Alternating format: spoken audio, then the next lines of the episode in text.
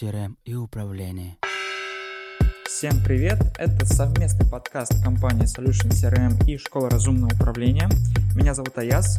Сегодня расскажу вам тему, как проверить, эффективно ли настроена у вас CRM-система. Расскажу вам про настройки, которые должны быть в каждой CRM-системе, которая внедрена или настроена в отделе продаж. Вперед!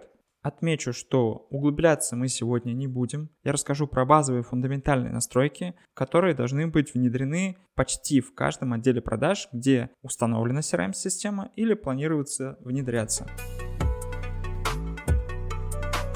Первое и основное, на чем стоит заострить внимание, это синтегрированы ли все ваши каналы трафика. Это наверняка есть у тех людей, которые уже как-то соприкасались с CRM-системой, ну, расскажу все равно поподробнее. Заявки со всех форм на сайтах должны падать в CRM-систему.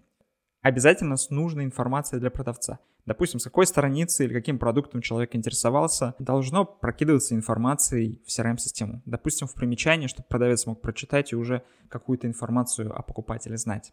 Желательно, конечно, с контролем дублей, потому что люди любят оставлять заявки по несколько заявок, либо там сайт сглючил как-то и отправил несколько, и получается, что ты тратишь время на то, чтобы обработать дубль, вот, а потом еще тратишь время, чтобы удалить этот дубль, если вообще есть такой механизм. Потом э, нужно посчитать все входящие и пропущенные звонки, поэтому нужна телефония. Они должны, все звонки должны фиксироваться. Это поможет посчитать все заявки, которые пришли в компанию, вместе с пропущенными звонками, входящими звонками, а также проверить, перезванивают ли менеджеры по заявкам из других источников, то есть создать доказательства выполнения бизнес-процесса. Далее мессенджеры. Ну, тут все понятно. Все входящие сообщения тоже являются заявками. Ну, допустим, если это сообщение от нового клиента, то создается лид. Если сообщение от старого клиента, сообщение подгружается в старую заявку, либо создается новое по определенному механизму. Ну, углубляться опять же не будем. Кстати, сообщение тоже выполняет функцию создания доказательства бизнес-процесса. То есть вы всегда можете проверить, менеджер написал, ответил ли, а, продублировал ли сообщением то, что сказал по звонку и так далее. Это важно. Потом, конечно же, социальные сети. Все практически социальные сети сейчас интегрируются, и можно переписываться в них прямо из CRM-системы. Поможет посчитать, сколько заявок было из социальных сетей, ну и как они отрабатываются. Есть еще остальные агрегаторы, допустим, Авито, Юла и так далее. В общем, можно при желании интегрировать все источники, это нужно сделать. Во-первых, это поможет обрабатывать все заявки, а также даст понимание, сколько их у вас вообще и какие наиболее эффективны. Если нет такой финансовой возможности или не хватает знаний синтегрировать все свои источники трафика, то нужно хотя бы их вручную заводить, чтобы вы считали какое количество поступило и какое количество квалифицировано, и закрылись на сделку, а какое количество ушло в отказ. Следующее, что должно быть точно в CRM-системе, это правильно настроенные поля сделок. Важнейшие поля, которые стоит указывать почти всегда. У каждой компании есть свои специфические поля внутри сделки или контакта. Но я вам расскажу про важнейшие фундаментальные поля, которые точно стоит добавлять в CRM-систему.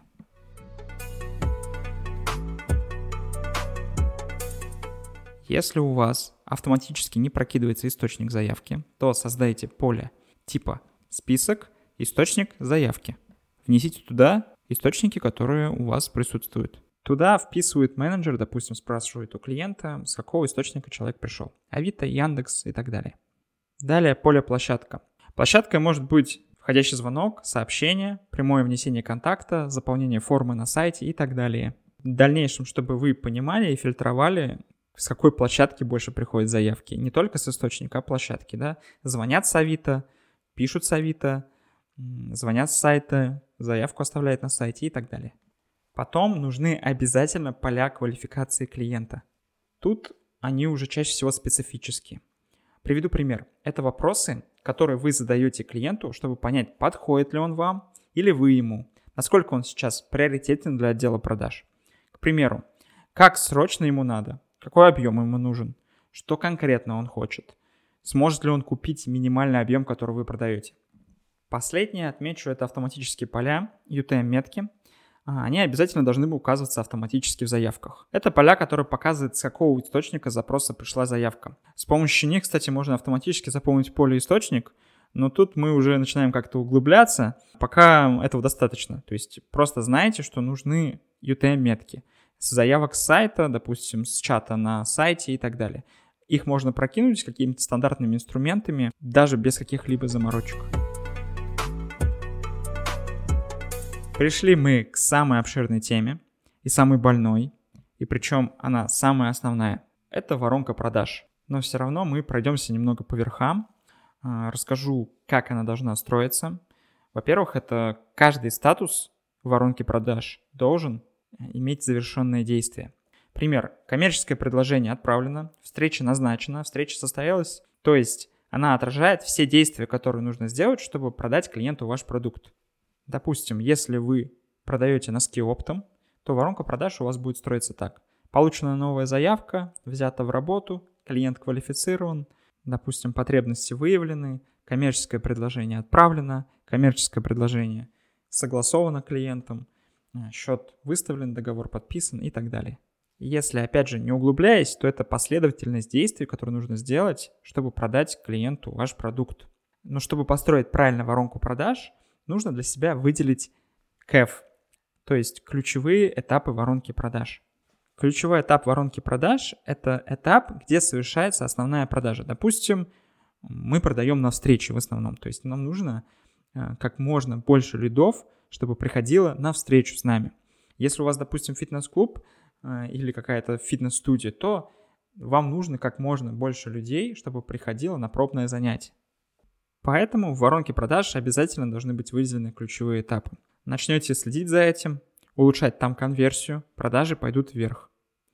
Дальше у нас еще а, важнейший этап воронки продаж – это клиент квалифицирован.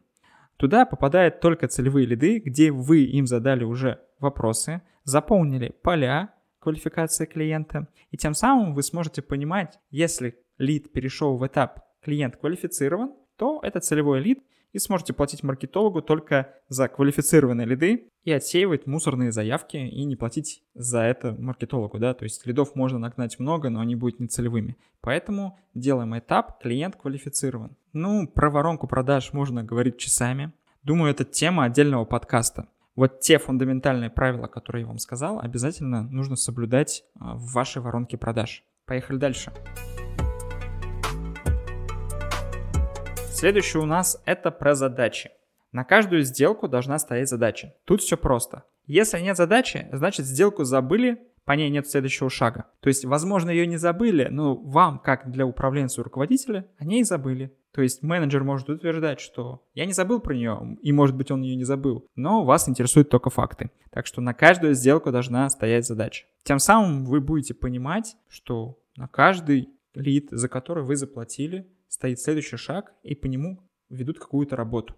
Лучше вообще, чтобы задачи были регламентированы и не превышали какой-либо срок. Ну, то есть, чтобы не ставили там перезвонить через год. А, а еще лучше автоматизированы. Задача сама ставится менеджеру при каком-либо событии а, с регламентированным сроком. Допустим, менеджер не дозвонился, проставил в задаче статус недозвон, CRM-система сама ему поставила а, позвонить, допустим, через 2 часа. А, ну и так далее, на любые другие события. Но для начала просто утвердите себе, что на каждой сделке должна стоять задача, хотя бы вручную. А руководитель отдела продаж будет уже проверять их.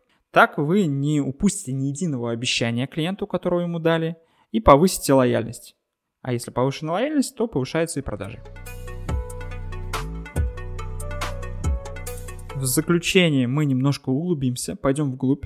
Расскажу про дополнительные воронки продаж. Разные воронки продаж делаем только в том случае, если нужно сделать другое количество шагов, чтобы продать тот или иной продукт. Допустим, у вас различия по продуктам. Вы продаете, допустим, тракторы и газонокосилки. Чтобы продать трактор, нужно сделать иное количество шагов, чтобы продать газонокосилку. Ну, не очень хороший пример, конечно, но вы поняли, да? То есть по продуктам, по направлениям, по новым и повторным клиентам – вы делаете разные воронки продаж. Еще раз отмечу, повторному клиенту нужно сделать иное количество шагов, чтобы продать ему повторно, нежели когда вы ему делали в первый раз. У вас уже контакт установлен, допустим, вы уже его квалифицировали. Как минимум эти этапы отпадают. В общем, создайте для начала обязательно в своей в CRM-системы воронку по повторным клиентам. Пусть туда попадают все сделки, которые первично у вас что-либо купили. А, а вы по шагам просто Звоните, напоминайте, о себе, узнавайте, что требуется, предлагайте что-то этому клиенту и так далее.